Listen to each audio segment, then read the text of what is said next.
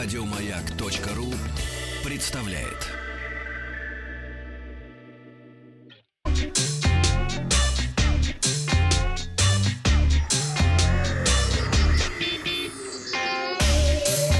Страна транзистория.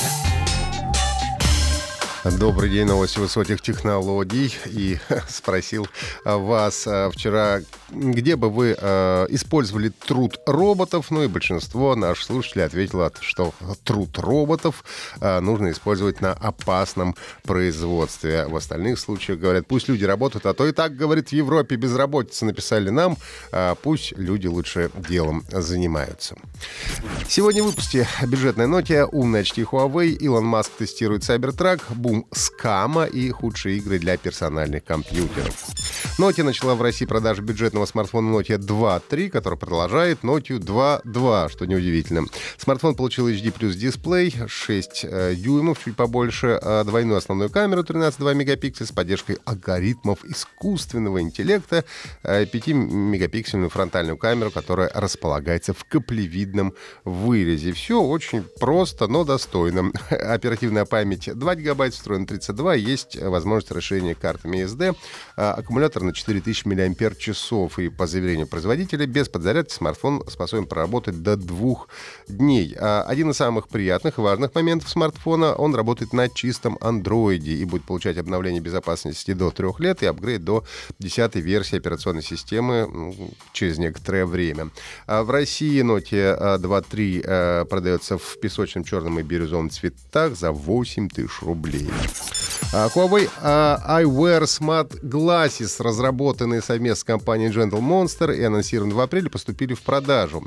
В линейке 5 моделей, две из которых это солнцезащитные очки, а три это обычно позволяющие вставлять стекла с диоптриями для тех, кто плохо видит, например, как я. Huawei iWear Smart Glasses позволяет совершать звонки без использования смартфона, очки оборудованы двумя микрофонами и стереодинамиками. Для того, чтобы ответить на звонок, нужно нажать на дужку очков.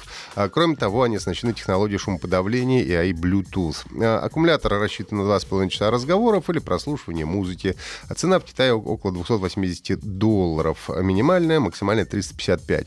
Многие эксперты убеждены, кстати, что популярность умных очков с дополненной смешанной реальностью а, очень э, стремительно будет расти уже к 2023 году, и связано это прежде всего с развитием технологий 5G. На YouTube опубликовали короткий видеоролик, в котором основатель и генеральный директор Tesla Илон Маск самостоятельно тестирует первый электропикап компании Cybertruck на дорогах общего пользования в Лос-Анджелесе. Илон Маск приехал на пикапе в ресторан Нобу в Малибу.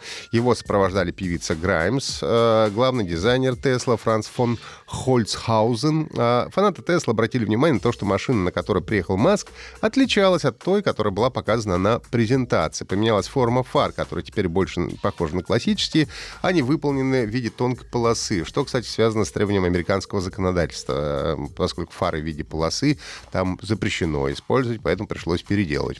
Cybertruck поступит в продажу в 2021 году. Tesla открыл предзаказ на пикап с порогом входа в 100 долларов, ну то есть 100 долларов платишь предзаказ и уже встаешь в очередь. За несколько недель количество покупателей, которые желают приобрести электрокар, в числе первых превысило 350 тысяч. Вчера в Москве на закрытой пресс-конференции специалисты лаборатории Касперского рассказали об уме скама. Скам — это мошеннические рассылки, объявления, обещающие пользователям крупное денежное вознаграждение. Чаще всего пользователям обещают вознаграждение за участие в акции или прохождение какого-то опроса. Для получения обещанной суммы необходимо оплатить комиссию. Обычно она небольшая. Никаких денег пользователь, конечно, не получает, а комиссия, как правило, около 200 рублей, уходит злоумышленникам. К тому же человек рискует э, сохранностью своих платежных данных, если вводит данные своей э, кредитной или дебетовой карты. А если представить, что каждой заблокированной скамерской странице удалось бы обмануть одного пользователя, то потенциальная сумма ущерба от скама во второй половине этого года могла бы составить более 7 миллиардов рублей. А также в этом году выросло количество атак на медицинские учреждения по всему миру. В основном это э, касается развивающихся стран. А, атаковано было каждое пятое медицинское устройство. 19% это довольно много. По прогнозам лаборатории Каспер Касперского число подобных атак в следующем году будет только расти. Ну и также компания представила два устройства. Это Касперский IoT Security Gateway для безопасного подключения интернета вещей к облаку и Касперский э, Э, Thin Client — операционная система э, с программным обеспечением для устройств, предоставляющих доступ к виртуальным рабочим столам, но это в основном касается, конечно, бизнеса.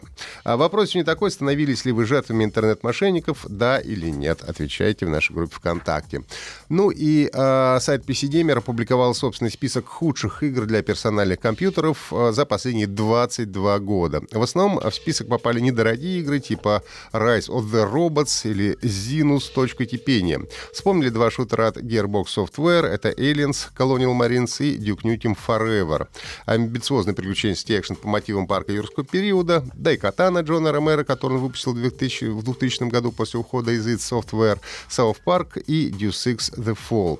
Со всеми худшими играми можно познакомиться на сайте журнала. Ну и, конечно, список очень субъективный. При желании на том же Steam можно найти игры, на мой взгляд, гораздо хуже. Это были все новости на сегодня. Подписывайтесь на подкаст Транзистории на сайте сайте Маяка и в Apple Podcast.